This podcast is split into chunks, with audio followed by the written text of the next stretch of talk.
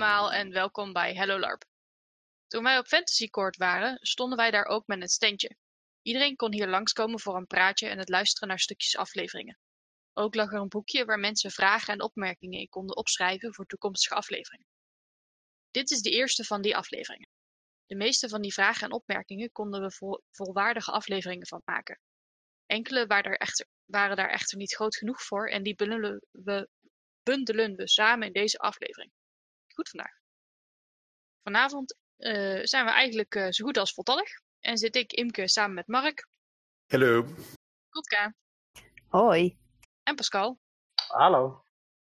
En voordat we de diverse vragen gaan behandelen, willen we eerst even een moment nemen om alle donateurs, patrons en luisteraars te bedanken.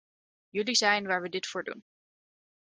Uh, het zijn eigenlijk uh, vier vragen die overblijven. Uh, en de eerste daarvan is: wat zijn tips om metagaming tegen te gaan? Nou, uh, Kotka en ik hebben uh, de vorige keer op het festival uh, goed ons best gedaan om alle vragen te beantwoorden. Dus heren, ik kijk jullie eens lekker aan. Moeten we eerst uitleggen wat metagaming is? Naar aanleiding van een andere opmerking die uit de Fancy Court kwam. dat lijkt me, ja? Dat lijkt me inderdaad een handige, ja. Dus het, het metagaming is de, um, het gegeven dat je informatie van buiten je rol gebruikt binnen het spel.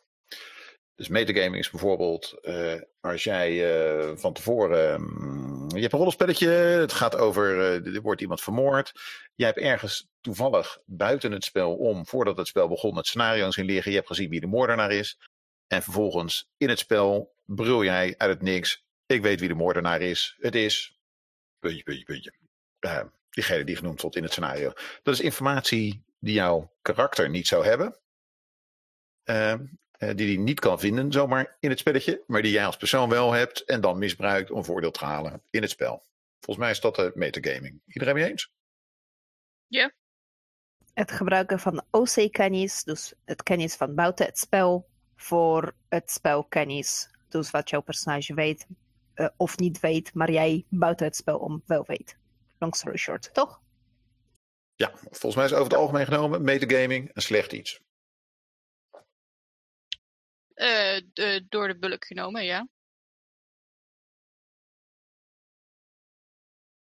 Ik hoor hier een hele grote stilte, dus mensen zijn het uh, schijnbaar met mij oneens. Uh, of ze zijn het roer eens natuurlijk. ik, nee, metagamen is over het algemeen wat mij betreft niet echt wenselijk. Inderdaad, metagamen... jij je kennis in het spelletje vergaart en niet daarbuiten. En ook vooral niet uh, dingen die jij um, in de wandelgangen gehoord hebt als gesprekken tussen mensen die uh, buitenspels over het spel aan het praten zijn, meeneemt in het spelletje. Je hebt ook, uh, ook nog een moeilijk voorbeeld van metagaming te noemen. Iets waar we vaak mee worstelen. Is dat het best wel eens kan gebeuren dat iemand in het spelletje als zijn karakter liegt en dat je buiten het spelletje weet dat hij uit zijn nek kletst. Maar omdat je binnen het spelletje nog geen uh, aanwijzing daartoe hebt gevonden. Dat je denkt, mag ik dit nou wel of niet weten? Mag ik, dit nou wel, mag ik nou wel of niet een vermoeden hebben dat hij liegt? Want buitenspels weet ik zeker dat hij liegt. Bij binnenspels, ja, weet ik niet. Als ik nu zeg dat hij liegt, als mijn, zeg maar, als mijn karakter zegt, hé, hey, uh, volgens mij klets je uit je nek. Dan uh, kan het best door de ander gezien worden als metagaming. Want je kon niet weten dat ik lieg. Uh, ik, snap je wat ik bedoel? Ja. Yeah. je ziet heel, we hebben een paar keer gehad dat mensen zich vermommen. Dus dan zie ik Imke zie ik lopen, maar dan in een ander pakje. Uh, is ze dan vermomd? Of is ze dan een ander karakter? Of is het hetzelfde karakter wat een ander pakje aan heeft? Ik weet het niet zo goed. Um, en als ik er wat van zeg, dan kan het best zijn dat uh, Imke dat ziet als metagaming. Want ja, uh, hoe kan ik nou, zeg, hoe kan mijn karakter nou weten dat zij vermomd is? Ja, dat is inderdaad een goeie. Uh, over het algemeen gaan meeste mensen eigenlijk dan, tenminste, ik zou het zelf dan uh, naar zo'n bekend uitziende karakter lopen. En als ik ben echt 100% onzeker van nieuw karakter, nieuwe pakje of he, dan steek ik even mijn hand, meestal OC dan op, van onder het noemen van herken ik jou? Ben jij de personage of ben jij een nieuwe personage volledig? Want dan kan ik aan de hand daarvan eventueel uh, natuurlijk anders gaan reageren, anders spelen in het karakter zelf weer. Uh, stel voor dat het zou in verkleed zijn uh, naar hetzelfde karakter, maar nieuwe pakje. En ze van ja, je herkent me, ik ben het gewoon, maar nieuwe kleding. Dan zou mijn personage in het spel weer terug gewoon reageren met hey, die en die. Gewoon op een normale manier. Als ze zegt, uh, nee, je herkent mij niet, dan zou ik in karakter, laten we zeggen, doorlopen. En misschien fronsend omkijken naar de persoon van, hè, die herken ik niet. is iemand nieuw, weet je, zo'n reactie. Ja, maar eens, ik, denk dat het een goede manier is om het inderdaad, uh, zeker voor, voor dit soort dingen te checken van, hey, herken ik dit, herken ik dit personage ja of nee? Want hè, je hebt een ander pakje aan, dat is, dat is op zich vrij logisch. Maar ik snap het punt wat jij aanhaalt, Mark, met um, het liegen. Dat is best moeilijk als je mensen kent, want heel veel mensen hebben bepaalde tekenen op het moment dat ze een leugen vertellen of, of dergelijke. En dan wordt het best moeilijk om, om te bedenken of je dat IC of OC of, IC of OC kennis is die je daar aan het gebruiken bent. Ja, ik denk als, weet je, de, de vraag was, weet je, hebben we, hebben we tips om mee te gamen tegen te gaan? Nou, volgens mij zijn twee makkelijke tips. Uh, probeer je niet te vermommen of leg het er duimen dik bovenop. Uh, en, of maak het uh, vermompakje zo aan, duidelijk anders dat mensen gaan echt twijfelen van nieuwe personage, oftewel nieuwe karakter. Of maak het zo overduidelijk zoals bedekken van je gezicht, dat soort dingen. Denk ik. Ja, je had, je had een heel leuk, je had een goblin die was vermomd. En dan had hij een, het een, een doek over zijn gezicht. Maar dan stak er nog wel die enorme neus tussenuit. Dat was een goede vermomming. Daar, daar, die, heb je, die kun je doorhebben. Daar kun je, daar kun je beide dan kun je goed vertrouwen zeggen, hey, volgens mij heb jij gewoon die goblin. Oh, je had me door. en volgens mij tweede tip is ook, als je liegt, leg het dan op een of manier zo dik bovenop, dat de ander er altijd als karakter erheen kan prikken. En dat niemand in de moeilijke positie komt dat hij inderdaad, weet ik niet, zijn vingertje omhoog moet doen en iets moet vragen of uh, uh, vertwijfeld achterblijft, uh, niet zeker wetend of hij nou wel of niet iets ervan mag zeggen. Nou ja, ik denk eigenlijk wat je als er een situatie is waarbij je bijvoorbeeld met dat liegen niet zeker weet of dat jouw character uh, of dat het opgepakt zou kunnen worden als metagaming of niet, dan moet je eigenlijk ook heel erg goed even gaan nadenken over hoe zit jouw personage in elkaar? Hoe denkt hij over de personage die aan het liegen is? hoe goed gelovig is die? hoe hard vertrouwt hij die andere persoon? En, en al dat soort dingen om gewoon na te kijken van hoe goed zou mijn personage daadwerkelijk zijn in het oppakken van leugens van die andere persoon? En uh, dan, dan hè, als, als hij echt niet wil dat, dat zijn liegen uh, niet opgemerkt wordt, dan, dan zullen er altijd van die irritante zijn die zeggen: Je bent het metagamen. Ja, nee, lieverd, ik speel mijn personage en zo doorzichtig ben je gewoon. Of uh, als je bent aan het liegen en weet van je eigen dat je bent daar niet goed in, of dat je bent overduidelijk, zeg maar, met. Uh, nou ja, zoals wordt gezegd, inderdaad, dat sommige mensen hebben bepaalde trekjes als liegen. Als je bent daar bewust van, dan kan je dat makkelijk oplossen door een, uh, zo'n trekje te ontwikkelen voor je personage. Of uh, zo'n trekje overdreven maken, juist voor, jou, voor jezelf op dat moment. Kan een leuk stukje spel worden, misschien zelfs. Ja, absoluut. Ik, ik denk dat de meeste metagaming informatie echter vaak komt door uh, gesprekken die mensen opvangen buitenspels of de club monsters die je met een handje omhoog nog over het veld ziet lopen. Dat soort, dat soort dingen zie je ook heel veel.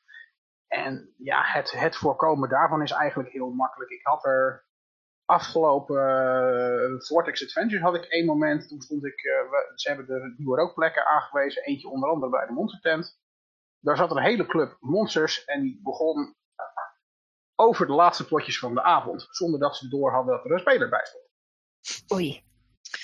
Waarop mijn eerste reactie was speler. Toen vervolgens gingen de monsters nog vrolijk verder. Waarop ik zoiets had van oké prima dan ga ik nu 10 meter verder staan.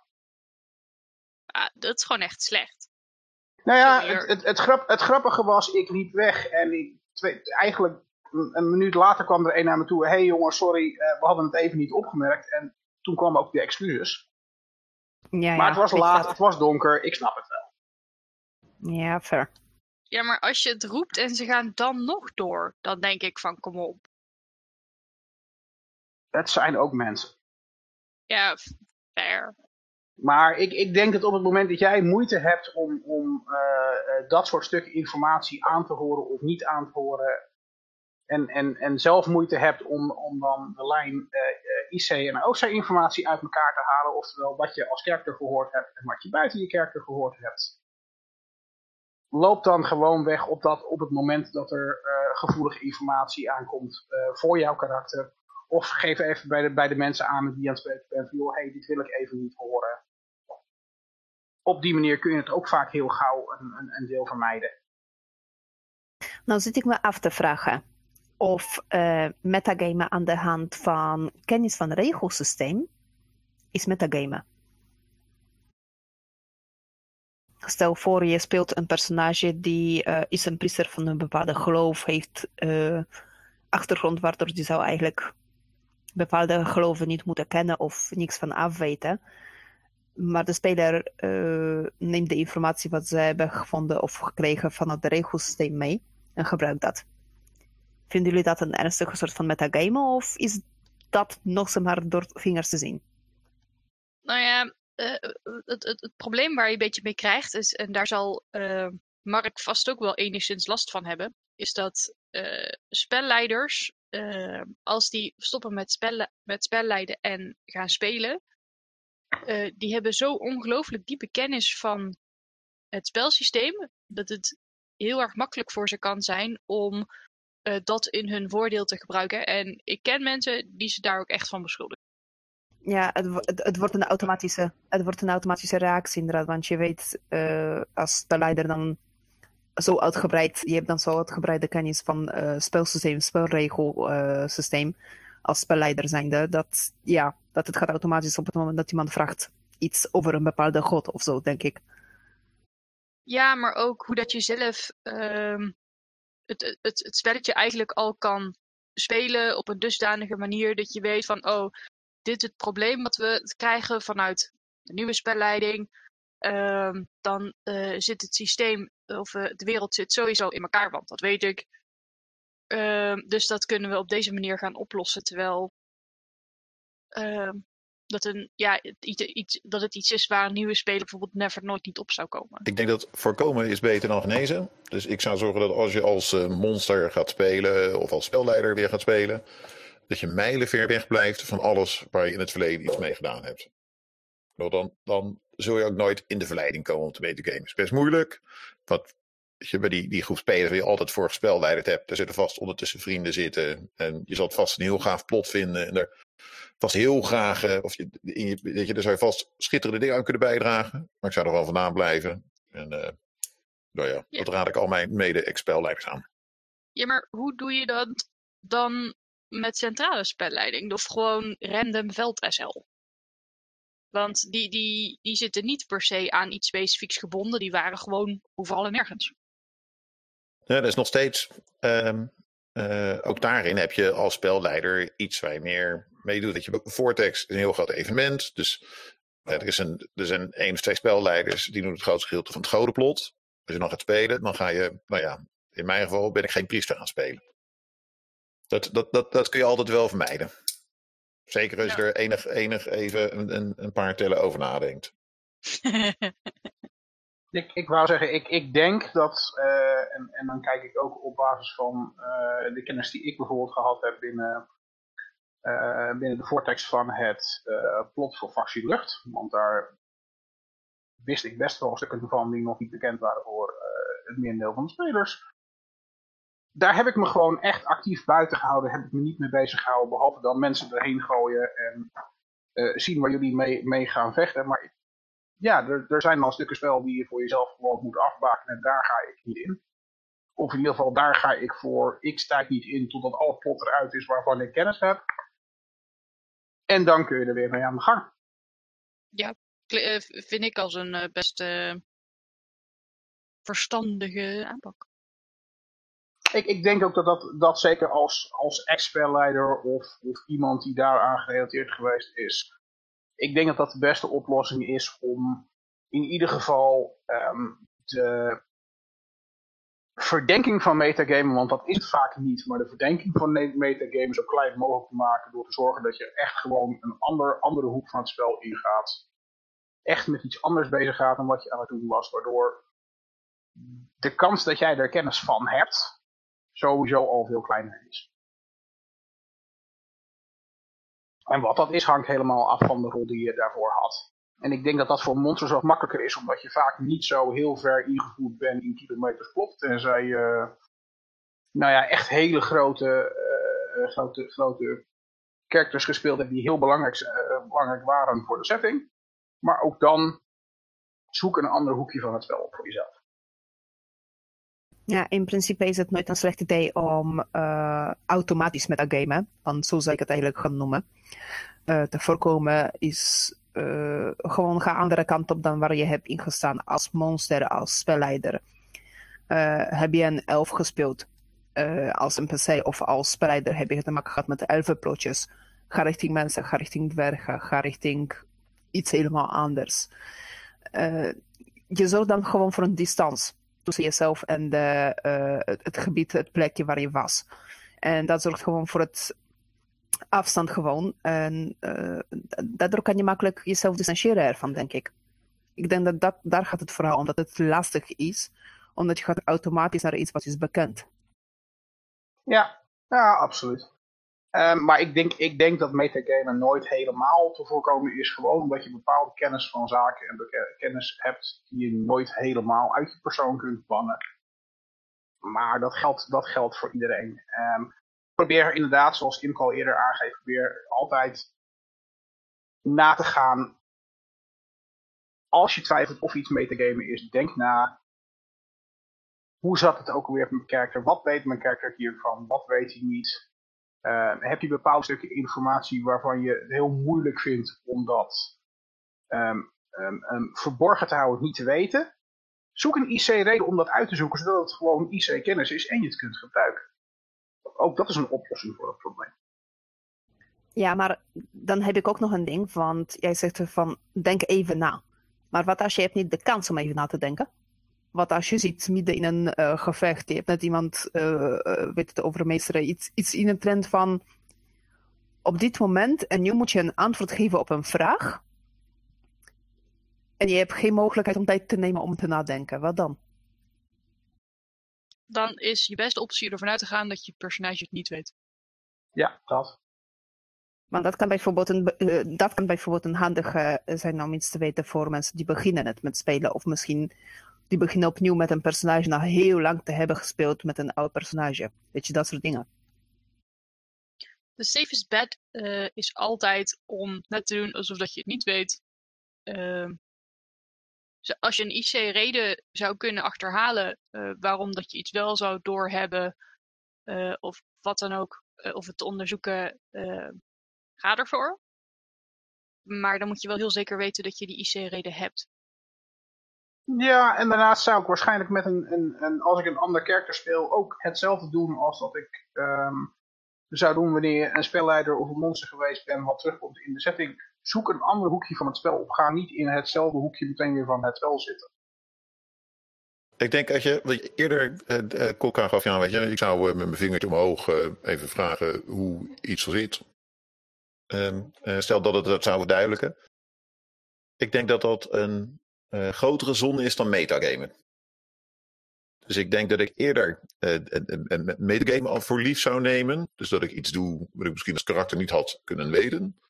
Dan uh, dat ik het, het, spelletje tijdelijk moet stoppen door met mijn vingertje omhoog te zeggen: hey, even buitenspel, wat, hoe zit het nou echt? Ja, maar dat is niet wat ik mee bedoelde eigenlijk. Hè?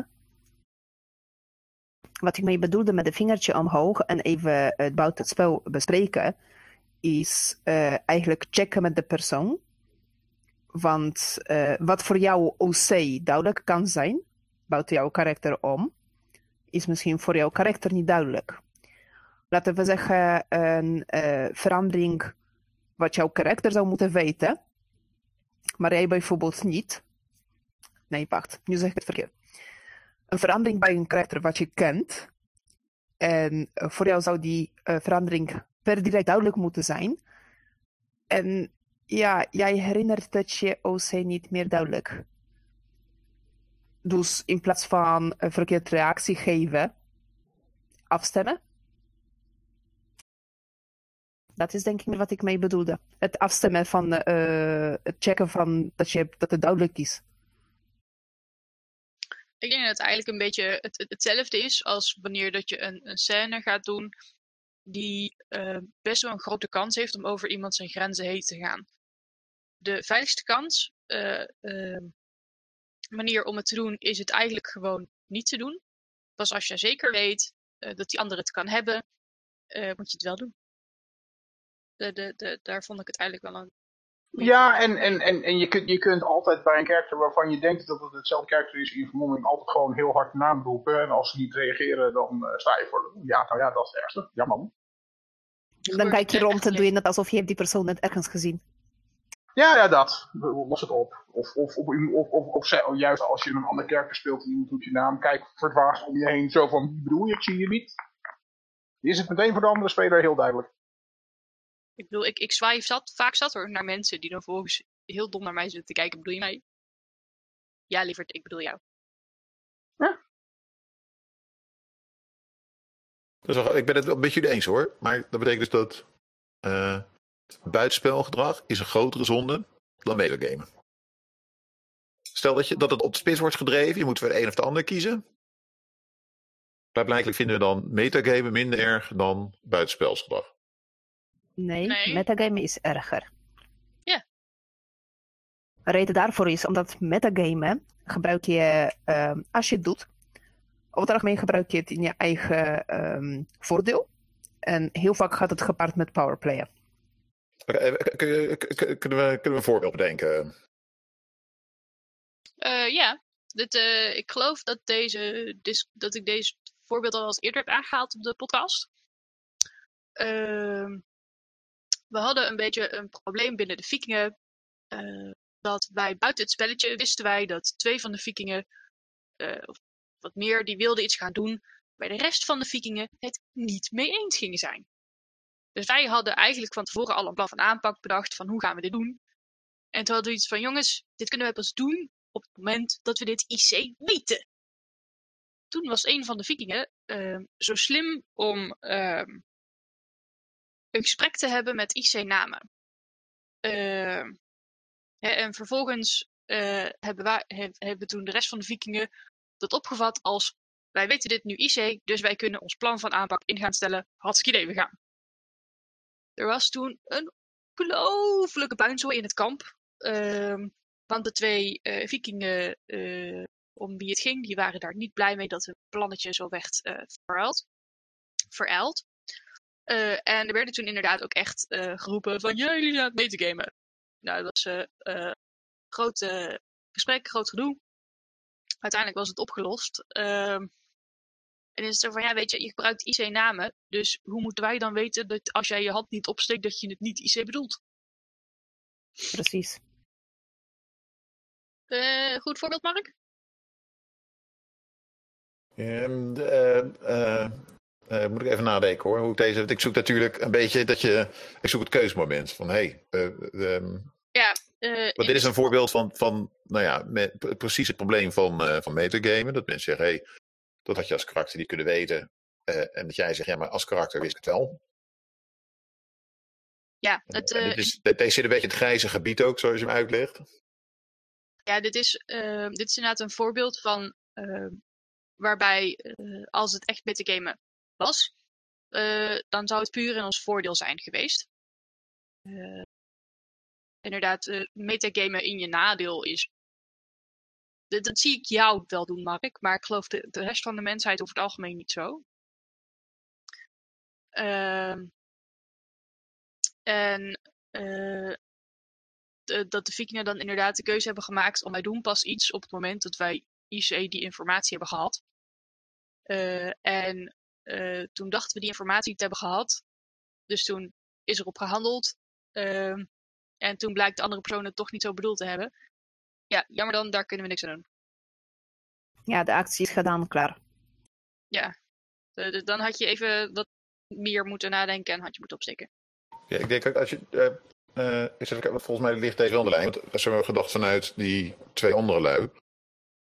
Eh, weet je, ze hadden de keuze om gewoon te denken: oké, zo'n gemeten game, zoals zij, we gaan gewoon door met het spelletje. Maar in plaats daarvan is er buitenspel een punt van gemaakt. Eh, ja. En dat kwam eigenlijk het spelletje niet te goede. Het was een leuke weekend geweest. Als we een motto gehouden hadden, gedacht: oké, zo is het zijn. Weet je, misschien weet ze iets wat wij niet weten. We gaan gewoon verder. Eh, we, nemen, we nemen op de kin. En oh, jullie hebben ons te pakken. Oh, vreselijk. Oké, nu moeten we met de billen bloot. In Ja, het spelletje. Ehm, ja, in dit geval was het iets waar dat die vikingen ehm, heel specifiek voor iets aan het spelen waren. Wat de andere vikingen eh verijld hebben. eh, en wat voor die twee vikingen voor hun een grote domper op het eh, spel had, had gezet. Omdat hun dachten dat wij het expres gedaan hadden. Ik weet niet, kan jij het je nog herinneren Pascal? Gaat dit over de ketting?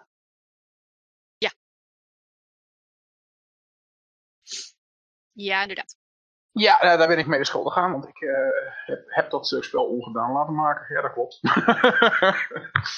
en dat, dat was inderdaad ge- eh, op, op aanname van het feit dat eh, bepaalde informatie IC was, die blijkbaar niet IC geweest zou zijn. Maar ik, ik ben het met je eens, maar ik denk dat het vaak eh, prettiger is om eh, een kleine versie mee te gamen te accepteren dan ehm eh, buitenspels een heel punt van te bouwen. The show must go on.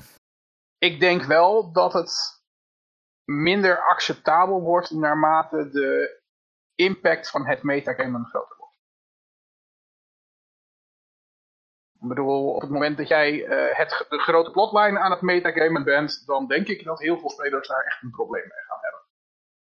Ja, en ik denk dat het heeft ook een ehm beetje het verschil wat ga je metagamen. Als je, eh, als je bent aan het metagamen over iets wat heeft impact op alle groepen of, of voor een grote groep of voor een hele sociale groep, maar sociale stand, weet je, zoals eh ADO, dat soort dingen. Iets wat daadwerkelijk een, een, een impact zou hebben.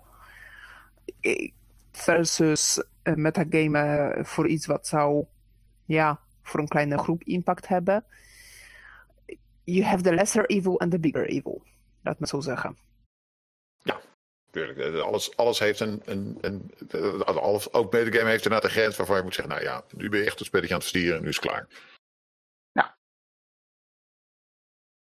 En ik, ik, ik zou altijd in ieder geval mijn best doen om het, om het te voorkomen. Ehm, maar kijk, zolang. eh, ik, ik denk niet dat, dat er een speler is die niet om een reden wel eens niet een keer gemetagamd heeft. Gewoon, al was het alleen maar omdat ze domweg dachten dat ze het wisten en het eigenlijk, als je goed nagaat, het toch niet geweten hebben. Het, het is niet heel erg, maar hè, doe je best. Probeer het te voorkomen.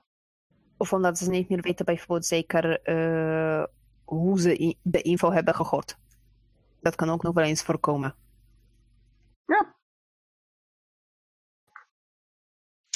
Ehm, ik denk dat we zo onderhand eh, dit onderwerp wel een beetje gehad hebben. Dus eh, laten we eens doorgaan met de volgende vraag. Een, ehm, ehm, eigenlijk nog best wel gerelateerd, eh, op een bepaalde manier. Iemand vroeg naar kostuums die de suspension of disbelief doorbreken. En of dat er eventueel goedkope tips zijn om dit te voorkomen. Nou, ik heb een mening. Ik heb een mening. hebt altijd Kom een maar met je mening. Maar Maar, dat, dat valt rechts mee. Eh, Ik heb ook mening. Alleen over LARP heb ik meningen. De, eh, ik geloof eh, je bijna. We hebben als, ehm, eh, als Vortex hebben we een hele lange tijd hebben we beleid gehad voor de monster tent. Dat het goed genoeg was als je geen gekleurde gimpen had. ehm, een zwarte joggingbroek en een t-shirt binnenstebuiten. Zeg maar een t-shirt zonder, eh, zonder opdruk.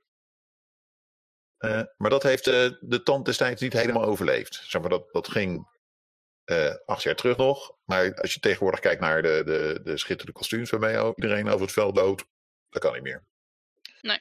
Dus ik denk kostuums die suspension of disbelief doorbreken. Het ehm, gimpen zou ik niet meer doen. Kan echt niet. Eh, T-shirt kan ook niet. Zwarte joggingbroek kan nog wel. als je genoeg eroverheen aan hebt. Ik denk dat een minimum is ehm, eh, als schoenen eh, lege kisten. Want daar lopen er zoveel van rond, daar kan niemand bezwaar tegen hebben. En als broek, een zwarte jongbroek of iets van een pyjama broek, zo'n blokjesbroek, dat doet het ook best goed. Volgens mij lopen er, ik weet nog dat eh, de Noni eh had zo'n en die had ook zijn LARP winkeltje ernaast en die verkocht een LARP broeken. En dat waren eigenlijk gewoon eh pyjama broeken die hij bij de HEMA had gekocht, een hele partij. Ja. Eh, en bovenkleding is een beetje lastig. Want ja, volgens mij moet je er minimaal wel met iets van een tuniek of zo komen. Of een, eh, een mooi leren jasje. En daar heb ik al, Mark, geen goedkope oplossing op. Nou, ehm, ik ben met die joggingbroek ben ik het bijna met je eens. Want een beetje een, een joggingbroek die in ieder geval nog van stof, zwarte stof gemaakt lijkt te zijn. ehm, daar kun je inderdaad met wat er overheen gaan, kun je die nog wel weg weer komen. Maar als je echt van dat. ehm, eh, van dat eh, glimmende zwarte spul hebt, dan eh, nee, dan, ben je- dan lukt het echt niet meer. Ja, ik, ik denk dat het een beetje ook eraf van afhangt wat je er overheen aan hebt. Kijk, als jij er een tuniek overheen aantrekt en er steekt zo tussen de knie en, en nou ja, daar waar de kist ophoudt een stukje zwarte joggingbroek onderuit, zolang die niet keihard glimt, heb ik er geen moeite mee. Ja, Je, kan dat probleem met dat glimmende trainingbroek bijvoorbeeld wel makkelijk oplossen en vrij goedkoop. Eh wraps, oftewel stukjes stof wat je kan wikkelen om je been. Beenwikkels, geloof ik, heet het in het Nederlands, toch? Ja, beenwikkels, eh winsels. Eh Kotka, Winsels. eh, ja. wij hebben die. En wij waren die afgelopen Vortex Adventures waren wij die aan het gebruiken. Maar wij hadden het probleem dat ze continu op een gegeven moment gewoon afzakten. Dus had ik zoiets van, moeten ze dan ook nog eh, aan... Want wij hadden die met zo'n eh, zo'n viking gesp. Hè, die, eh, zo'n mantelgesp. Die, eh, eh, waarbij je de het ding door de stof heen moet steken. Ja, En hem dan eh, ter- terug moet draaien. ja. Ja, als je, als je, zoek er een plaatje van op, want dit is niet uit te leggen gewoon als je niet Nee, weet. ik weet, ik weet hoe ze werken. Ze werken, je steekt het door het stof, je- je steekt het door een gaatje van een houder, door het stof. Het komt weer uit door het stof en je zet het weer vast in een tweede gaatje van een houder. Net als voor wat je gebruikt voor je haar, bijvoorbeeld, dat soort dingen is het. Ja, ik geloof het wel. Maar dan zakten ze alsnog ehm, af, ook door de beweging van de stof en je benen en zo, waardoor er ruimte ontstaat. Dus moeten ze dan ook aan de broek vastgemaakt worden? Want Dat zou ik aanraden, want dan blijven ze daadwerkelijk op de broek zitten. Maar wat je kan ook doen, is proberen om ze hoger of lager vastmaken. Eh, Het probleem is bijvoorbeeld van dat soort wikkels, is, eh, het heeft te maken met jouw spieren. Eh, beenwikkels vooral, winsels was het, sorry. Ja, maakt niet uit. Eh, het probleem van dat soort dingen is, want zo- soort gelijke iets gebruikte ik voor martial arts. Het probleem van die dingen is, jouw spieren krimpen en spannen. eh, ze worden groter, kleiner door, naar, aan de hand van spanning en beweging. En eh, dat soort wikkels, als ze zitten niet hoog genoeg boven of tussen je spieren, als het ware, zeg maar op je been, gaan ze afzakken, omdat ze zijn niet gespannen genoeg over spier of eh, net boven spier. Eh, in mijn geval bijvoorbeeld, ik heb heel gespierde kouten vanwege klimmen, rennen, martial arts. Dus ik maak mijn wikkels eigenlijk vast net boven mijn kouten. Het punt daarvan is dan, zitten ze net tussen de spieren die aanspannen en dan gaan ze niet meer afzakken, omdat ze zitten vast eigenlijk op een manier. Wat je kan ook nog proberen is eventueel ehm, onder zo'n zo'n- zo'n gesp, wat je gebruikt, zo'n viking dingetje, kan je een veiligheidsspeltje eronder vastmaken en dan dat vikingen versiering eigenlijk meer voor de sier gebruiken dan daadwerkelijk eh voor werking ervan. Dus misschien is dat een oplossing. Probeer het daadwerkelijk wel een keertje gewoon echt. Maak het vast aan je broek. Wil je je broek niet beschadigen, maak het vast aan jouw broek aan de hand door middel van eh, een veiligheidsspeld. Minder beschadigend, eh, misschien st- steviger vast. Ja, dat is dan inderdaad wel het proberen waard, jou, maar dan inderdaad die eh, een veiligheidsspeld op te doen. Ja, en een veiligheidsspeld kan je makkelijk verbergen onder nog een laagje van zo'n wikkelstof. En eh, dan, dan dat losse afwerking, eh, dat losse stukje van dat wikkelstof kan je beetje eh, aan de bovenkant van je wikkel weer vastmaken of eerst vastmaken aan stof zelf. door middel van dat vikingengesp. Dus je kan het mooi afwerken zonder dat dat veiligheidsspeld is te zien bijvoorbeeld. Uh, maar dat soort wikkels zijn perfecte oplossing juist voor, hey, uh, glimmende uh, broek. Weet je, je hebt een trainingsbroek, glimmende trainingsbroek of dat soort dingen. Ik zit te denken, wikkels, dat uh, herinner me aan een andere les die ik ooit geleerd heb. Dat is, uh, uh, wat ook altijd werkt, is veel laagjes. Ja. Het hoeft niet mooi te zijn, maar als je veel laagjes hebt en veel prolaria eraan, dan, dan kom je ook al een heel eind. Dat heb ik geleerd van een, van een was weer bij Dumnoni, was een Engelsman. Dat was de eerste keer dat ik naar Dumnoni ging, zo'n Engelsman. Die kerel zag daar fantastisch uit. Dus ik stond er met een vriend met een vleuteren. En toen was hij aan het uitleggen waar zijn kleding vandaan kwam. En dat was één lange lijst met bij elkaar geraapte pleurenzooi. Had zeg maar, had, weet je, ja, dat zijn de oude gordijnen van mijn moeder, daar had hij de broek van gemaakt. En uh, had dat van die, uh, van die paardrijchaps, had hij er overheen. En, en weet je, had een, een leren vestje zonder mouwen, gewoon een modern jasje, maar het viel niet op. En had hij daar, nou ja, die had zeven laagjes over elkaar heen aan. Had als, als helm had hij een Duits legerhelmpje. En die had hij geloof ik zwart geverfd of uh, met zilver, zilver gespoten. Het zag allemaal fantastisch uit.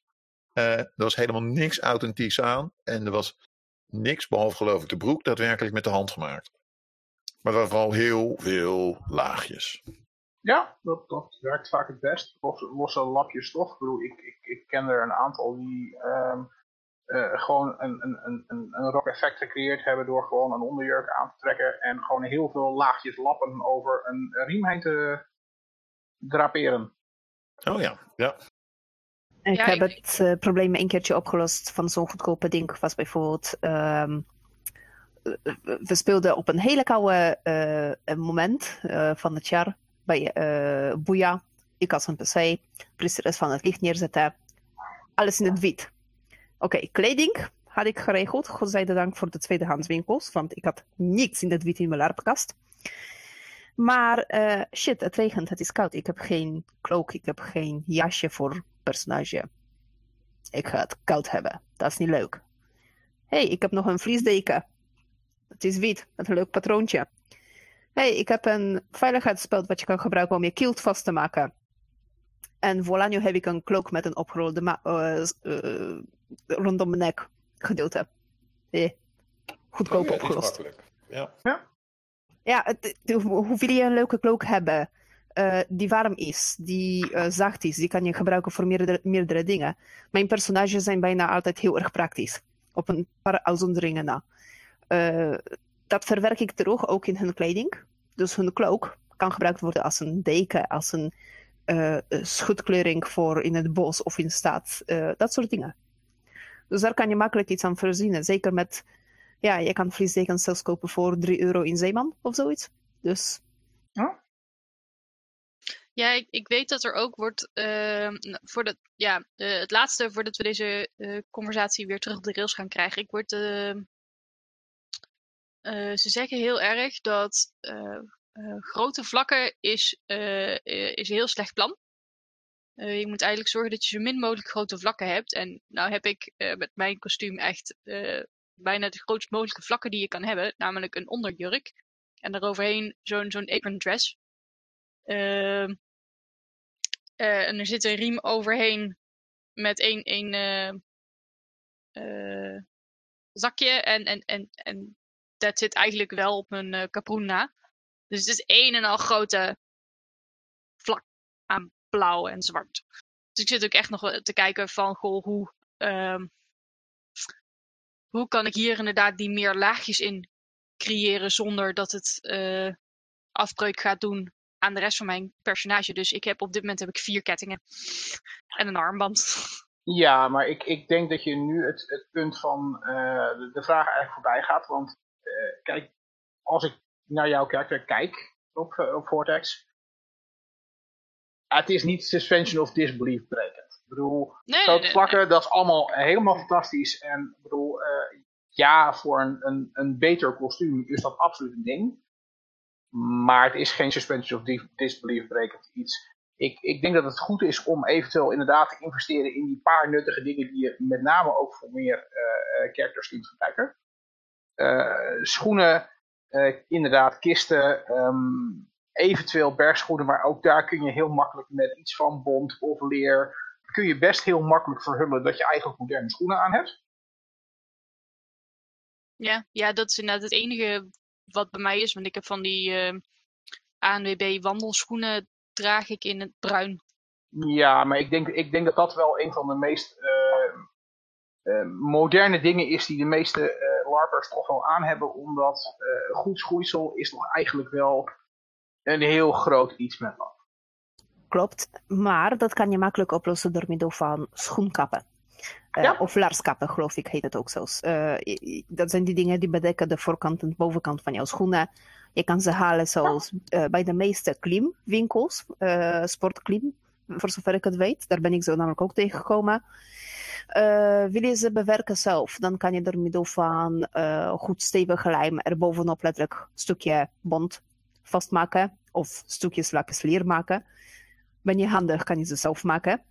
Het is niet zo ingewikkeld, gelukkig. En heel vaak zijn ze gewoon kant-en-klaar te kopen bij uh, larpwinkels zoals Dijnlarp of dat soort dingen. Dus in principe heb je opties zat. Ik weet bijvoorbeeld uit mijn eigen ervaring dat ik heb een keertje bij de CNA van die randjes aan bond gevonden. Dat waren gewoon stukjes bond op elastiek, nepbond. Wat je kon over de bovenkant van jouw open laarzen of wijde laarzen trekken om ze goed af te sluiten. Nou, voilà, Insta larpschoenen. Ongeacht hoe ze uitzagen. Ik had, er, ik had er ook nog eentje. De, uh, wat, wat heel snel lelijk wordt, zijn t-shirtranden die zichtbaar zijn boven kleding uit. Ik had er zelf heb ik daar een aantal, aantal donkere shirts met zo'n uh, zo'n brede V-hals voor gekocht ooit. Oh ja, natuurlijk. Dat. Check. Ja, eens. Ik heb... Als de oplossing daarvoor, doe een kaproen om. Oh ja, kaproen, ook goeie. Ja, maar wat doe je als het is uh, 28 graden warm in mei? Wat dan? Ik heb, een, uh, ik heb twee versies kaproenen. Ik heb een leren en ik heb katoen. Katoen is voor de zomer. Ja, fair. Dat kan. En maar het voordeel personage... daarvan is, is dat als, het, als je in de brandende zon staat, dat je nog iets hebt om je hoofd mee te dekken. Ja. Wat eigenlijk je... heel fijn is. Ja, dat kan inderdaad best wel, maar uh, in sommige gevallen is het niet echt een optie. Bijvoorbeeld voor mijn personage, een elf, zou dat niet echt een optie zijn. Voor een adel kaproenen dragen. Mm. Dan doe je een sjaaltje om. Dat kan. Of uh, wat heb ik zelf heel vaak daarvoor gebruikt, was eigenlijk uh, van die, die uh, stukjes stof, wat je kan eigenlijk vastmaken aan je kleding onder uh, zo'n zo, zo nepkraag idee. Ja. Die doe je dan om zeg maar, als een soort uh, halsketting. Dat was hem. Ja, ik weet dat uh, Marius, hè, de, de, onze techneut die hier op Fancycourt ook bij was, die heeft volgens mij ooit een keer op Ravenskeep het, het, het, commentaar gehad dat het elastiekje wat hij in zijn haar heeft zitten om het in de staart te binden, dat vond ze echt niet kunnen. Uh, en volgens mij heeft hij er inderdaad sindsdien ook een leren fetusje of zo. Heeft hij ervan. Wauw, dat is wel heel erg gedetailleerd. ja, maar het, het, het, was een heel obvious blauw elastiekje. Ah, Oké, okay, check. Ik, ik, daarom, om die reden kies ik meestal voor uh, bruine of zwarte elastiekjes voor mijn donker gekleurde haar. Um, maar ik heb ook van een, uh, door middel van die, die, die, wat je had vroeger, van die vriendschapbandjes armbandjes, wat je kon helemaal vlechten en alles. Ik heb gewoon een paar daarvan gemaakt. En uh, die gebruik ik gewoon als IC-dingen, uh, eh, veter voor in mijn haar. Of om mijn klook vast te maken. Of allemaal dat soort dingen.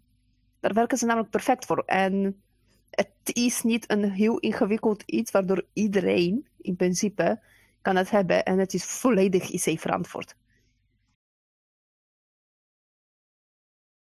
Uh, ja, ik, ik, geloof, ik geloof uh, niet dat, dat iemand zich ook maar stoort aan de kleine paardenelastiekjes die in mijn uh, viking haartooi zitten. Ik hoop het niet, want dan zijn ze echt gewoon aan het, uh, hoe zeggen ze het ook alweer, mierenneuken? ja, dat. Ik, ik, ik, ik denk inderdaad, als we nu de echte grote dingen, dat je die wel zo'n beetje, beetje gehad hebt. En inderdaad, als je probeert daar, voor, voor met name de grote vlakken, om, om, om daar een, een enigszins verantwoorde oplossing voor te verzinnen door inderdaad laagjes, uh, dingen als een tuniek is misschien gewoon überhaupt een goed ding om als even de eerste aan te schaffen, omdat het een vrij groot stuk van je kleding is. Het lost meteen een hele hoop dingen op. En met accessoires kun je het eh, redelijk aankleden tot diverse characters. Dus ik, ik denk dat je dan een heel eind, eh, heel eind heen bent. Ja. En voor Eh. vrouwen is het waarschijnlijk nog wat makkelijker met jurk en rokken en dergelijke. Die, waarvan tegenwoordig ook nog best katoenen oplossingen te vinden zijn zomers. Nou ja, nu heb je juist de periode zeg maar, om te gaan echt shoppen voor je larpspullen. Eh zowel voor heren als eh, dames is het nu zeg maar, het periode van linnen, van katoen, eh, Ja. dat soort dingen. Eh, zodra het zomerseizoen begint in de winkels, eh, ik ben echt aan het shoppen als een gek voor larpspullen. En eh, hetzelfde heb ik rond kerstperiode. Want dan krijg je van die hele mooie eh geborduurde kleding heel vaak. Dan krijg je dingen met eh nepbonte details. Of zoals de afgelopen winter hadden we opeens in winkels heel veel, en bijna overal, eh, van die eh, bondvestjes. Je kon ze overal vinden. Een paar jaar geleden was het weer allemaal met eh knitwear, dat gebreide werkjes. Zo heb ik dus een vest, wat is zelfs IC verantwoord eventueel voor moi. Ik zou niet weten welke periode, maar het kan IC verantwoord zijn. Gewoon zo'n eh, gebreide vest eh, met een capuchon. Dat heeft een eh bondrandje. Werkt perfect. Ja, het, het is inderdaad. eh, ik, ik kwam. eh, weet net, tegenwoordig heb je ook heel veel vintage winkels. Eh, en dat, voor vrouwen kan dat heel interessant zijn voor kleding. En dan, dan zul je er niet per se iets voor LARP vinden. Maar als je echt goed zoekt, kun je daar. ehm, zeker als je dan kijkt naar gewoon even dingen. Zonder, zonder enige printzooi. ehm, kwam, ik, kwam ik echt zo'n zo'n piratenblouse met een, eh, een, een corsethesje. kwam ik gewoon tegen voor. Wat was het? 10 dollar? Kom maar hierheen hoor. Gaat mooi de larpkist in. Ja, dat heb ik gehad dus bijvoorbeeld zelfs met kleding eh, voor dat eh, personage eh, wat ik kan passeren, de priesteres van het licht. Ik, had, ik heb gewoon geen wit kleding op misschien twee, drie shirtjes in mijn eigen kast. Ja, en toen moest ik opeens een personage gaan neerzetten die moest in wit of lichtblauw gekleed lopen. Ja, chips. Wat nu? Lichtblauw? Had ik nog misschien één topje, maar lastig, lastig. Dus ik ben gegaan naar een tweedehandswinkel. Zomerjurk in het wit. hey, het is een lange jurk. Prima, mee. Een een lange rok. Witte rok. Prima, alles mee. En dan heb je van die eh eh, volksmotiefjes-achtige witte blouses. En ik kon ze vinden zowel voor mannen als voor vrouwen. Wat kan ook een leuke zijn, is ga je exotische winkels in. Eh, hier in Rotterdam had ik vroeger bijvoorbeeld een winkeltje waar kon ik kleding met eh, Chinese stijl, zoals een kipau of dat soort dingen eh, halen. En dat was niet per se van dat glanzende satijnstofje, maar ook gewoon van katoen voor de zomer. Dat waren perfecte winkels voor zoiets. Zijn er nog steentjes eh, onder rotsen die we vergeten zijn over suspension of disbelief doorbrekers? Overdreven kostuums. Ehm, eh, suspension En, en, zorg, en zorg dat je dingen hebt die ehm, de, de, de, de ja, echte OC-spullen die je bij je moet hebben. eh, in geval van dingen als medicatie of een flesje drinken of, of al dat soort dingen. Zorg dat je iets hebt om dat mee te vervullen. Dus eh, maak, eh, heb, eh, zorg dat je een, een, een, een, een, linnen schoudertas of iets hebt om je flesje drinken in te stoppen als je geen eh, houder hebt daarvoor of geen IC-verantwoorde fles. Ehm, dat, soort, dat soort kleine dingetjes helpen al een hele hoop. En dat soort tasjes kan je overigens heel makkelijk vinden, eh, meestal bij de herenafdelingen met accessoires. Dat is echt een dingetje wat, heb ik, wat ben ik erachter gekomen.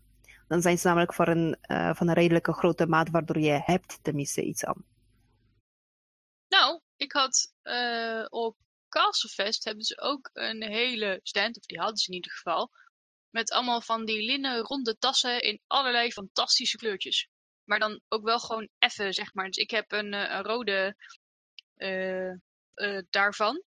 En ja, in, dit, mijn geval zitten daar al mijn rituele zooi in. Die staat, de meeste van de tijd staat die gewoon in het kamp niks te doen. Maar wanneer het nodig is, dan heb ik hem zo opgevist. En dan, tada, ik kan op pad. Ja, maar dan heb je het over Kesselfest. Eh, Ja, laten we zeggen... die Ja?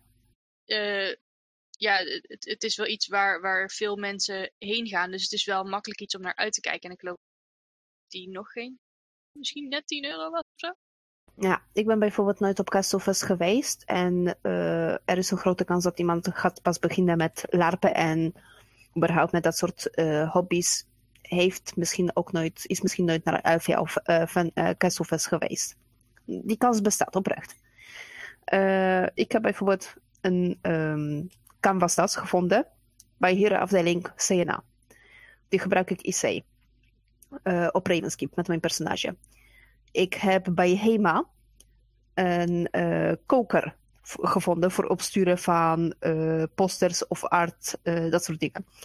Die heb ik meegenomen, die heb ik gekocht. Die heb ik eh, vervolgens beplakt met lapisleer. Eh dat zijn de goedkope oplossingen. Castlefest is niet per se misschien voor de hand liggende.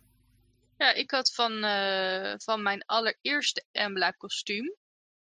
de stukken heb ik nog steeds, maar ik ze, draag ze niet echt meer. had ik stof over. Daar heb ik, en daar zag ik een heel mooi patroon in verschijnen. Dus eh, die heb ik eh, wat, wat mooier afgeknipt en eh, daar een tas van genaaid. Dat is de tas waarmee ik rondloop. Gewoon stof die ik over had van het maken van mijn kostuum. Ja, en ik denk, ik denk wat, wat Mark ook al eerder aanhaalde met de persoon die hij gezien had met dat hele mooie kostuum waarvan niets volledig echt was. Doen alsof het echt is, is ook al een heel eind. Ja. Verhul het. Pas het aan, maak er wat van. Zeker. En het hoeft helemaal niks te kosten. Ik bedoel, een paar reepjes, eh, reepjes stof, leer of, of bont zijn vaak redelijk makkelijk eh, aan te komen. Zeker als je eventueel een tweedehandswinkel ingaat. Ik bedoel, koop een, een, een, een, een leren jas van eh, eh, eh, 5 euro, trek hem uit elkaar en je hebt genoeg repen leren om een hele hoop dingen mee eh, aan te passen. Oké, eh, wat was de derde vraag? Tweede. Tweede vraag? Derde dit vraag. was de tweede. Dit was de, dit was de tweede vraag. Wat was de derde vraag? Eh, wat is ons favoriete LARP-genre? Als in ons als podcastteam. Nou ja, ieder persoonlijk, denk ik dan.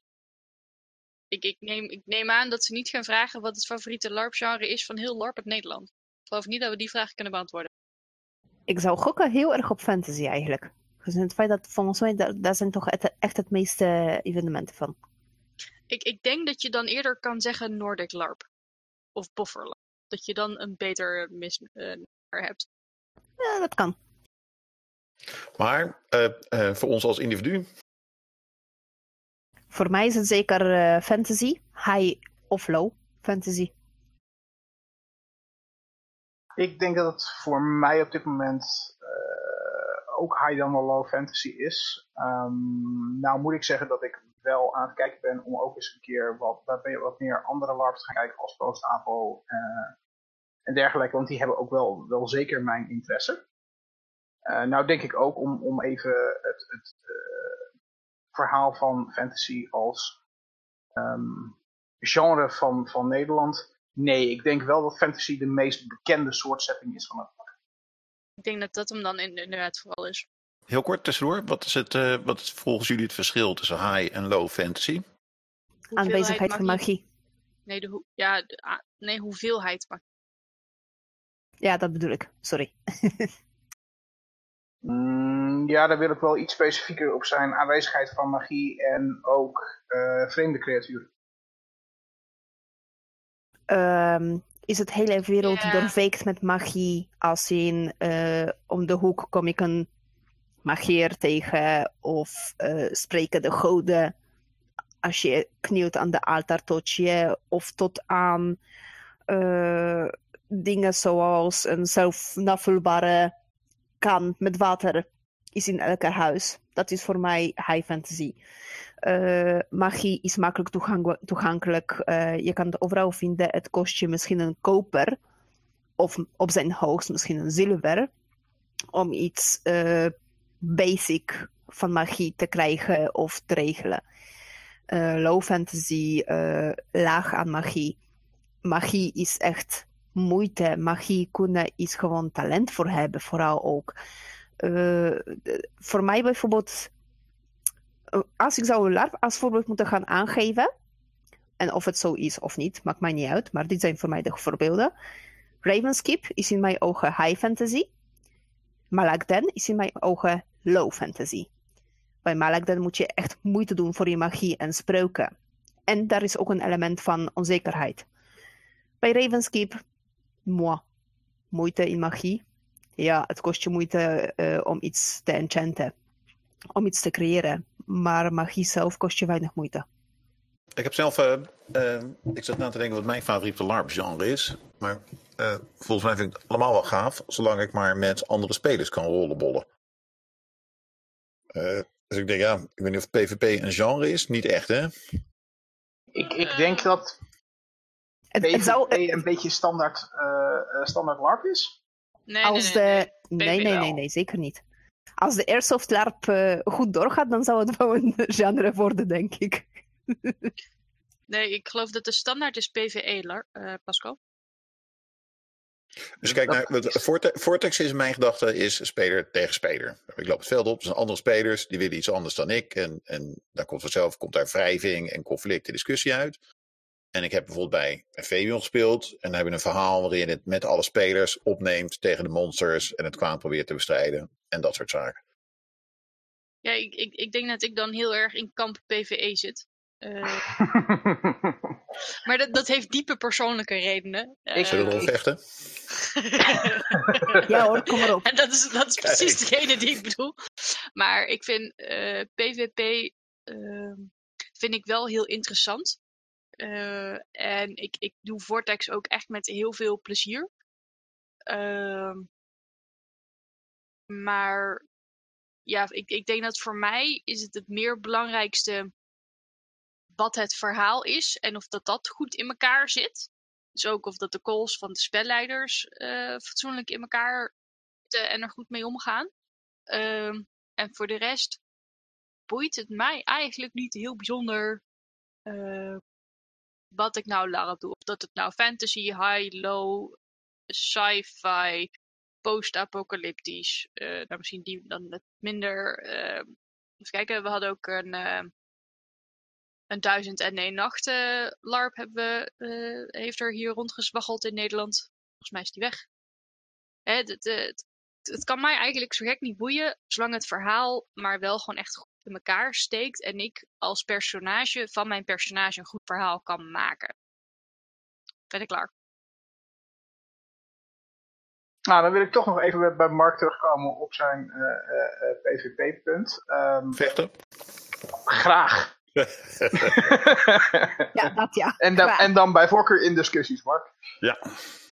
Nee, ehm, ehm, ik, ik ben het helemaal met je, eh, eh, met je eens dat er inderdaad eh, best twee soorten LARP zijn waarbij alles, de spelers daadwerkelijk ehm, eh, tegen elkaar opgezet zijn. Maar ik denk dat een, een, een vorm van PvP altijd in iedere LARP te vinden is. Want met iedere grote spelersgroep, ook al zijn de problemen nog zo groot, er is altijd oneenigheid en gedoe onderling. En zo niet, dan moet je dat maken, wat mij betreft.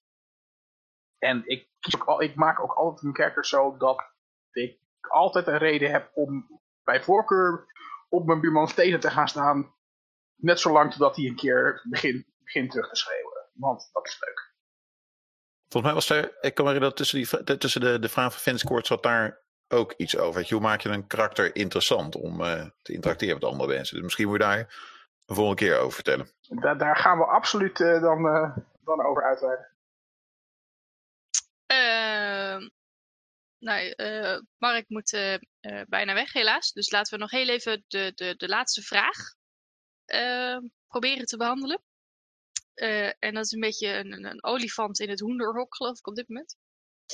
Eh, hoe ga je om met oudere karakters als je een overgang hebt naar een nieuwe setting? Oh ja. Ehm, dus eh, ik heb het flauw vermoeden dat deze slaat op een specifieke vereniging en een specifieke situatie. Maar we hadden het natuurlijk tevoren over. En ik begreep dat het ook bij andere verenigingen speelt. Eh, we- voor, de, voor, de, voor de luisteraar, je hebt eh, de Vortex is een heel langlopend oud evenement. Eh, eh, draait drie keer per jaar plus vele specials. En ze hebben dus na jemig, hoe lang? Na twintig jaar Zoiets. eh, hebben ze, of eigenlijk de vereniging, dus we, hebben besloten die setting op skop te zetten. Dus waar we ze twintig jaar terug mee begonnen zijn, dat, dat, dat is opzij geschoven. En er is een hele nieuwe wereld is te begonnen. Eh, maar alle oude karakters, zeg maar de, de, de mensen die speelden, die karakters die bestaan nog steeds. En je merkt dat, eh, dat is wel grappig. Ik weet niet, of- zijn jullie bekend met, eh, hoe heet het, de rouwcirkel? Mhm. Nee. Imke Diet. Dit is een, ehm, is een bekend onderzoek eh, eh, waarin iemand rouw onderzocht. En er blijken verschillende stadia van rouwverwerking te zijn. Die Dat- weet ik wel.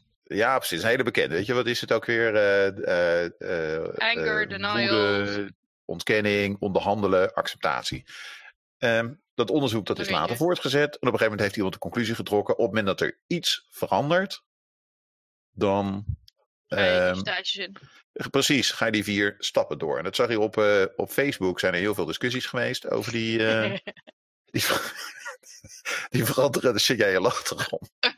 Ik zat er natuurlijk met afgrijzen naar te kijken. Ik heb ook een, ik heb een heel klein puzzelstukje mogen meeschrijven van het nieuwe verhaal. Dan zie je hoe mensen daar mee aan de haal gaan en de meest vreselijke dingen over zeggen. Zit, Ja, nou, ik, blauw- ik, er zit wel een blauwe plek op mijn hart op het moment. ik, ik, ik lachte omdat jij zei het en ik wist echt precies waar je het over had. En ik zag het inderdaad ook meteen weer voor me hoe dat ze daar tekeer gingen. Dus Ja. en je zag precies die vier stadia zag je voorbij komen. Je zag mensen boos zijn en eh, mensen zeiden nee, nee, we gaan toch weer terug. En daarna, weet je, dan voorzichtig pogen tot onderhandeling. Zo erg zal het niet zijn. En ik denk dat de elementen vanzelf terugkomen. Nou, anders dan pakken we dit erbij. En dan, nou ja, laatst is het eerste evenement geweest. En dat iedereen het eigenlijk, voor mijn gevoel, best naar zijn zin. In ieder geval de grote criticasters, eh, eh, die heb ik daarna niet meer gehoord. Wat ik ik durf ik te zeggen, ik ben bang dat ze me laten opzoeken en een gas op mijn auto zetten. Maar het klinkt als een soort van, eh, van acceptatie. Nou, ik moet eigenlijk eerlijk zeggen dat ik. eh, nou, kan ik geen namen noemen, want ik weet ze niet. Maar ik heb best wel verhalen gehoord dat er best wel redelijk wat mensen zijn die niet terug willen komen na afgelopen event. Auw, Dat oké. Dat, dat is een hele vervelende. eh, maar dat is misschien niet voor, eh, voor zo'n publieke podcast. Om, eh, dat, dat, gaat heel snel over naam natuurlijk. Het is een vaak voorkomende reactie op zich. Ik moet eerlijk zeggen, ik, ik, ben, ik, ik zit natuurlijk in dezelfde, eh, dezelfde LARP. Eh, ik heb hetzelfde eh, gezien en eh, nou ja, meegemaakt als, als Imke en Mark wat dat betreft. Ehm, ja, ik ben, er, ik ben daar heel makkelijk van, van eigen houding in. Ik ben sowieso zoiets van, nou weet je, we gaan wel zien. En ehm, we kijken wel waar het heen gaat. Ik heb op zich helemaal geen bezwaar of, of moeilijkheden met de nieuwe setting. Ehm, zolang het gedegen in elkaar zit, zolang het op een, een manier gepresenteerd wordt die, ja, hoe zal ik het zeggen, enigszins eh, voldoet aan de continuïteit van, van de setting. Eh, en en dan, dan bedoel ik van, eh, er was een reden waarom de spelers naar de wereld kwamen waar ze waren. Je de- er zijn een aantal dingen vervallen, maar je zal een aantal dingen op een goede manier terug moeten zetten om dat op te vangen. En zolang die continuïteit er is, ja, weet je, dan kun je met eh, je oude karakter eigenlijk gewoon hetzelfde doen als dat je een nieuw karakter speelt. Alleen je hebt een stukje bagage bij je. Maar in basis sta je gewoon op een nieuwe wereld en begin je weer bij af. En dat geldt eigenlijk voor ieder ander karakter wat je maakt. Ook, ik bedoel, je, je maakt een karakter. Het karakter heeft een achtergrond, heeft een basiskennis van, van waar die vandaan gekomen is. En je wordt ergens ingegooid en werk er maar mee. En of dat nou een karakter is wat je al vijf jaar speelt, wat op een nieuwe wereld gekleurd wordt. Of dat het een nieuw karakter is wat je aangemaakt hebt, waar je zelf een achtergrond bij bedacht hebt, wat op een nieuwe wereld gekleurd wordt. Maakt eigenlijk, wat mij betreft, niet zo heel veel verschil.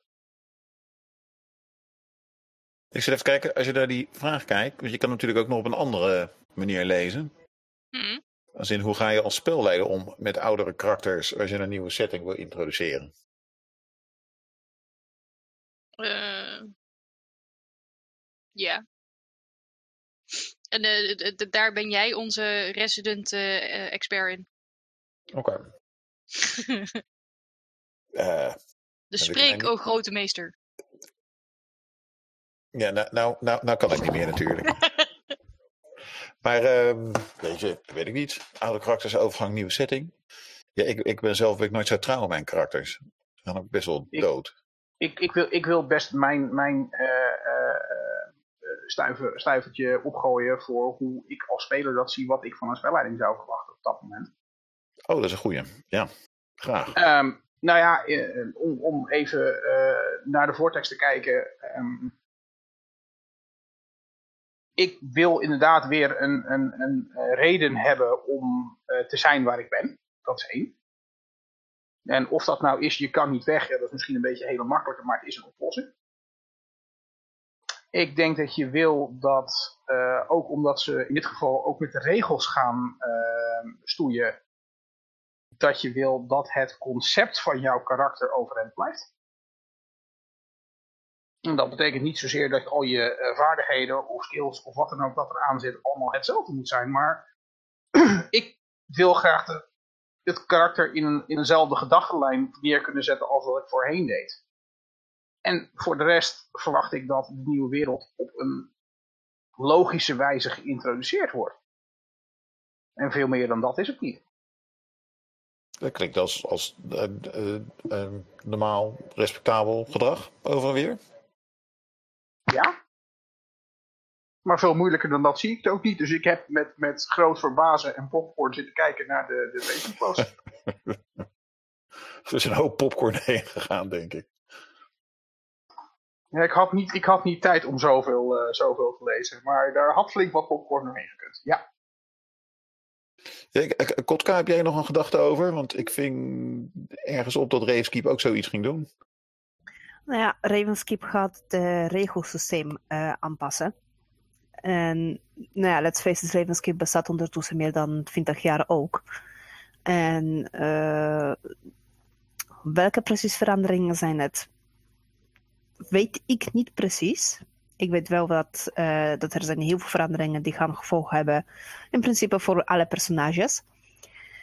En heel veel mensen zijn dus bezorgd met, eh, over hoe hun personages verder doorgaan. Of, hun personages, of ze hun personages kunnen blijven spelen. Want dat is voornamelijk het probleem. Eh, in principe, Ravenskeep heeft het tot nu toe met proefjes hier en daar zitten aanpakken, zitten uitproberen, zitten bespreken. En er worden playertests gedaan. Er zijn eh, groepen mensen die worden uitgenodigd om hun mening te geven. Er zijn mensen die het proeflezen en vervolgens hun mening geven. Daarom is die proces zo langdurig. Ik weet niet hoe lang heeft het hele proces bij Vortex bijvoorbeeld geduurd of bij ehm, andere evenementen of eh, waar ook een reset of verandering van setting is geweest. Maar bij Ravenskeep is het niet een setting reset. Het is een regelsysteem. Regelsysteem reset. En dat kan misschien juist wat anders zijn. Ik hou het sowieso natuurlijk in de gaten. En eh, als het zover is, zou het waarschijnlijk ook hier besproken worden. Maar in principe, eh, het heeft vooral te maken met heel veel onzekerheid van mensen. Als spelleiding, als orga, als vereniging kan die onzekerheid van mensen wegnemen. Op eh, welke manier dan ook. Dan scheelt het je echt een heleboel kopzorgen. Het scheelt je echt een heleboel koppijn. Dan is het namelijk duidelijk voor die mensen van... Oké, jullie zijn bang over dat magie verdwijnt. Nee, magie gaat niet verdwijnen. Maar, bijvoorbeeld, eh, magie zou minder, minder makkelijk toegankelijk, toegankbaar zijn voor jullie. Eh, rituelen doe je niet door middel van een cirkeltje trekken alleen. Nee, je moet daadwerkelijk tijd in gaan steken en wat meer moeite ervoor doen. Misschien is dat wat mensen dan ja, de zorgen ontneemt. Onder het noemen van, hey, oké, dus dat betekent gewoon meer gelegenheid voor rollenspel, meer inzet. Dus onzekerheden wegnemen voor mensen kan een heleboel schelen.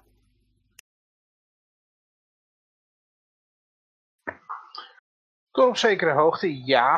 Uh, al vind ik wel dat ook als speler je uh, open moet staan voor dit soort veranderingen en niet meteen uh, maar vast, ja, krampachtig vast willen houden aan wat er was. Um, en als organisatie moet je gewoon heel duidelijk uh, voor ogen hebben dat het gewoon niet gaat lukken om het iedereen naar de zin te maken. Dat werkt met, met een gewoon evenement niet. En dat werkt met dit soort veranderingen ook niet. En luister vooral naar de meerderheid en niet naar degene die het hardst roepen. Imke, heb jij nu nog een visie op? Ja, ik zit inderdaad even na te denken. Ehm, want ik denk dat ehm, oudere personages ehm, hoeven niet per se de tegenstand te zijn van spelleiding in een nieuwe setting. Uh, maar het zijn vooral de, de, de, de powerplayers uh, die dat gaan doen, want die zien ineens.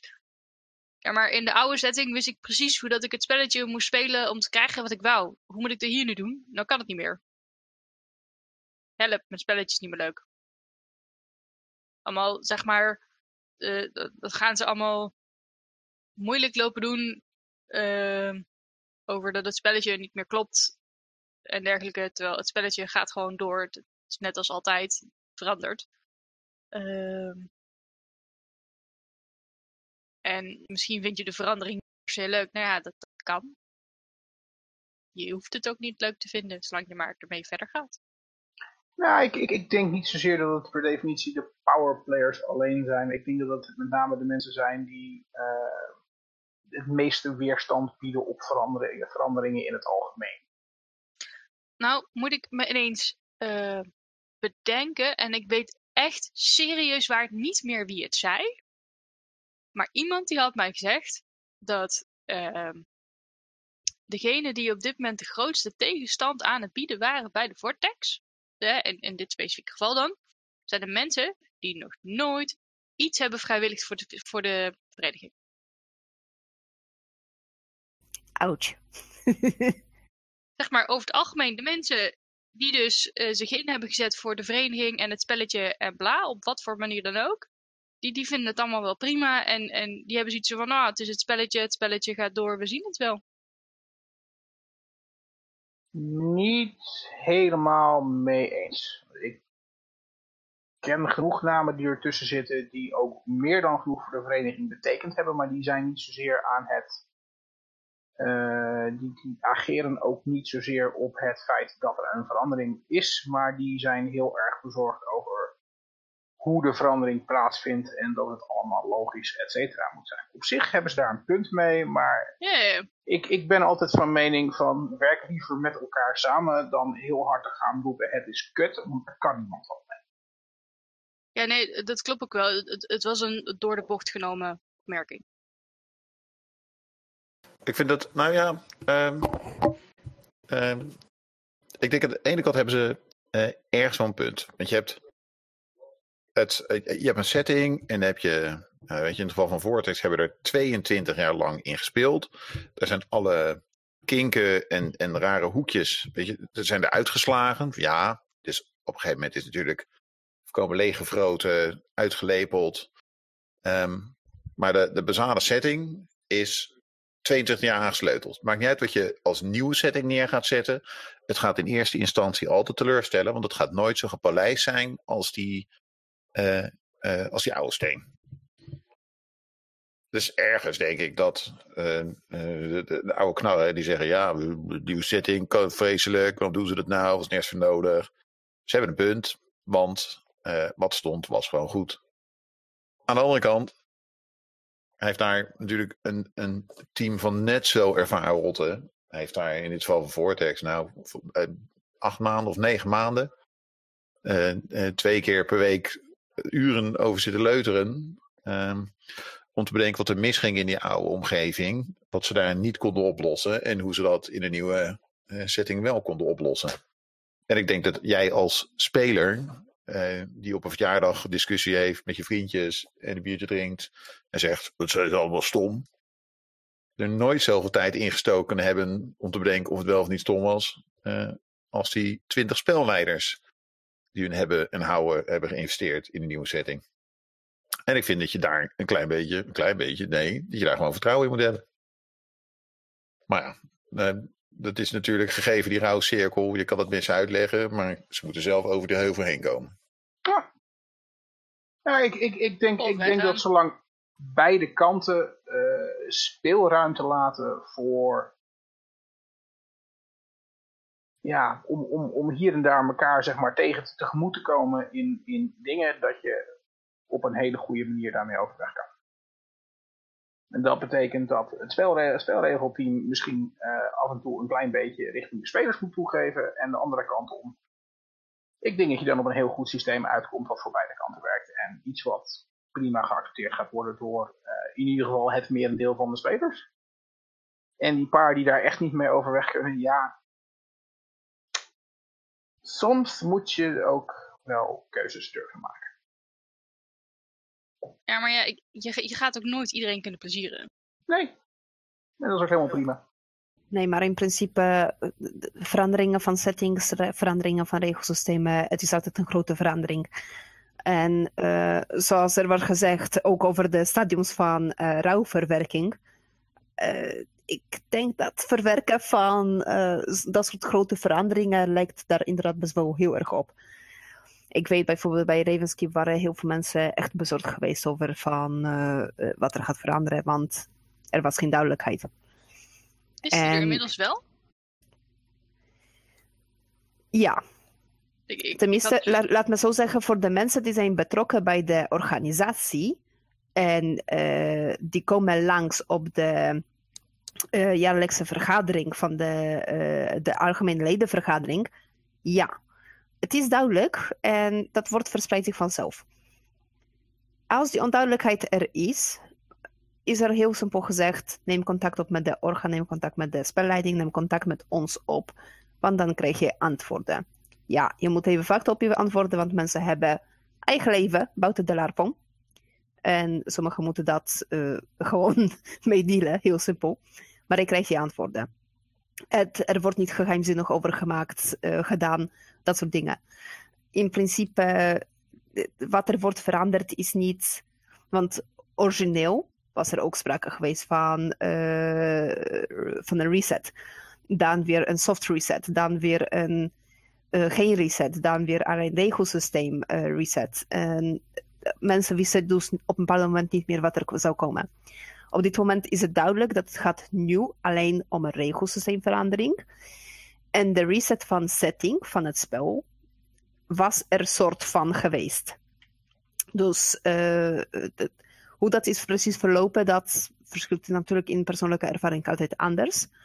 Maar ik heb zelf niet het idee dat Ravenskeep heeft daardoor uh, verlies gehad aan aantal spelers, aan aantal deel deelnemers. Ja, uh, de aantal veteranen, de aantal de uh, mensen die vonden zichzelf heel belangrijk, die het niet mee eens waren, die hadden het idee niet gehoord te zijn, ja, die zijn vertrokken. Sommigen zijn weer terug, sommigen zijn weggebleven, maar zo zei het. Als ze zouden vertrekken om die redenen, niet om die redenen, dan zouden ze vertrekken om een andere reden.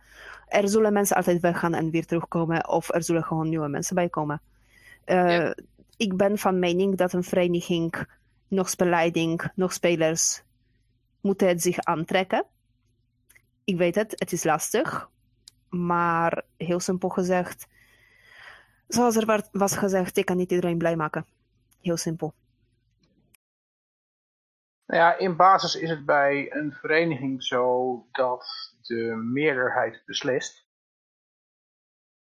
En in tegenstelling tot, uh, want er wordt heel veel van, van heel veel uh, LARPs gezegd van het is een, uh, heel gauw genoemd een vereniging, maar lang niet alle LARPs zijn een vereniging. Nou, een hele hoop zijn ook een stichting. En daar is het feitelijk gewoon de eigenaren van de stichting bepalen waar de LARP heen gaat. En daar ben je het wel of niet mee eens, maar um, ja, die zullen dan gewoon voor zichzelf moeten bedenken of de veranderingen die ze ingezet hebben, of verstandig zijn naar de mensen die wel of niet terug blijven komen. Om, om het mogelijk te maken om de te organiseren, ja of nee. Long story short, je kan niet iedereen blij maken en ja, als het niet goed gaat, dan wordt het hersteld of er wordt iets aan gedaan. Als het goed gaat, go on and roll on. Show must go on. Ja, dat. En we, En het leukste is ja zeggen. Maar ja, het is, pre- eh, het, is altijd een lastige iets. En het is... ehm, het blijft altijd een ding, zeker bij eh, langlopende verenigingen, organisaties, eh, LARPs. Een grote verandering, zoals een reset. er is vast en zeker een iemand die gaat niet blij mee zijn. Punt. Ehm, ik denk dat we daarmee eigenlijk wel eh, een beetje gehad hebben. Ja, maar weet je wat het is? Hm? We hebben eigenlijk uiteindelijk geen antwoord gegeven op die vraag. Ja, dat zat ik me inderdaad eigenlijk af te vragen. Heb ik nou eigenlijk wel antwoord gegeven op de vraag? Maar nee. jawel, jawel, jawel, jawel. Ja? ik, heb, ik heb mijn antwoord gegeven. En jouw, an- jouw antwoord, Imke? Hoe ga je om met oudere karakters als je een overgang hebt naar een nieuwe setting? Roll with it. En eh, mijn antwoord op zo'n vraag is heel simpel eigenlijk. Eh, vraag hulp gewoon erbij. Heb je problemen, heb je moeite, begrijp je de nieuwe setting niet? Vraag spelleiding hulp. Vraag hulp van de orga, vraag hulp van je medespelers. Eh spelleiding kan je het beste helpen bij jouw karakter aanpassen waarschijnlijk, als dat nodig is. Eh, orga, bij orga kan je aankaarten iets van, hey jongens, eh, leuk en aardig dat dat is zo gekomen, maar dit kan niet werken voor onze groep. Misschien is daar een oplossing voor mogelijk. Volgens mij kan je dat beter ook overigens bij de spelleiding aankaarten. En je medespelers. Als iemand heeft een goed idee voor jouw personage bijvoorbeeld, of eh, kan je aanraden een betere verandering voor jouw personage als je moet je personage aanpassen. Gewoon erover praten. Dat. Vraag hulp. Eh, en volgens mij is dat bijna onze lijfspreuk. Dus vind ik dat een fantastisch punt om voor vanavond eh, eh, ermee te stoppen. Yep. Dus dames en heren, jongens en meisjes, welk allemaal. Deze podcast staat en valt met onze luisteraars. Dus heb je verhalen voor ons? Heb je een tip voor ons? Heb je leuke onderwerpen voor ons? Zoals jullie dat ook aan ons door hebben gegeven op Fantasy Court, luisteren we ze nog steeds heel erg graag. Dus stuur ze dan naar ons op via de Facebookpagina of per e-mail. Dat kan naar imke.stevens.gmail.com. En eh, net zoals dat eh, deze mensen die deze vragen in hadden gestuurd, eh kun ook jij in de toekomst een aflevering voorbij zien komen met jouw woorden of ideeën. Heb je de vraag die je hebt opgeschreven met Fantasy Court vanavond niet voorbij horen komen? Niet getreurd, dan zit hij dus in een van de toekomstige podcasts die er volledig aan gewijd is. Wij willen heel erg graag dat de podcast blijft staan en dat we die beter kunnen maken. En eh, wij hopen dat jullie dat ook vinden. Eh, eh, ja, als je wat geld kan missen, dan zou je ons heel erg helpen met een donatie eh, voor eenmalig of een, eh, of een patron te worden als je maandelijks een klein bedrag kan missen. Het kan zelfs al met zo weinig als 1 dollar in de maand, met 5 dollar in de maand. Eh, hiervoor kun je gaan naar hellolarp.nl. Voor een donatie kun je contact met ons opnemen via de Facebookpagina. Eh, kun je echter eh, niks missen, niet getreurd, dan kun je ons ook echt fantastisch helpen door gewoon over onze podcast te vertellen aan je LARP-vriendjes en je niet-LARP-vriendjes. hem te delen op je Facebookpagina en op andere plekken en te zorgen dat andere mensen ook te weten komen wie dat wij zijn. En dan eh, is het hierbij. Tot volgende week.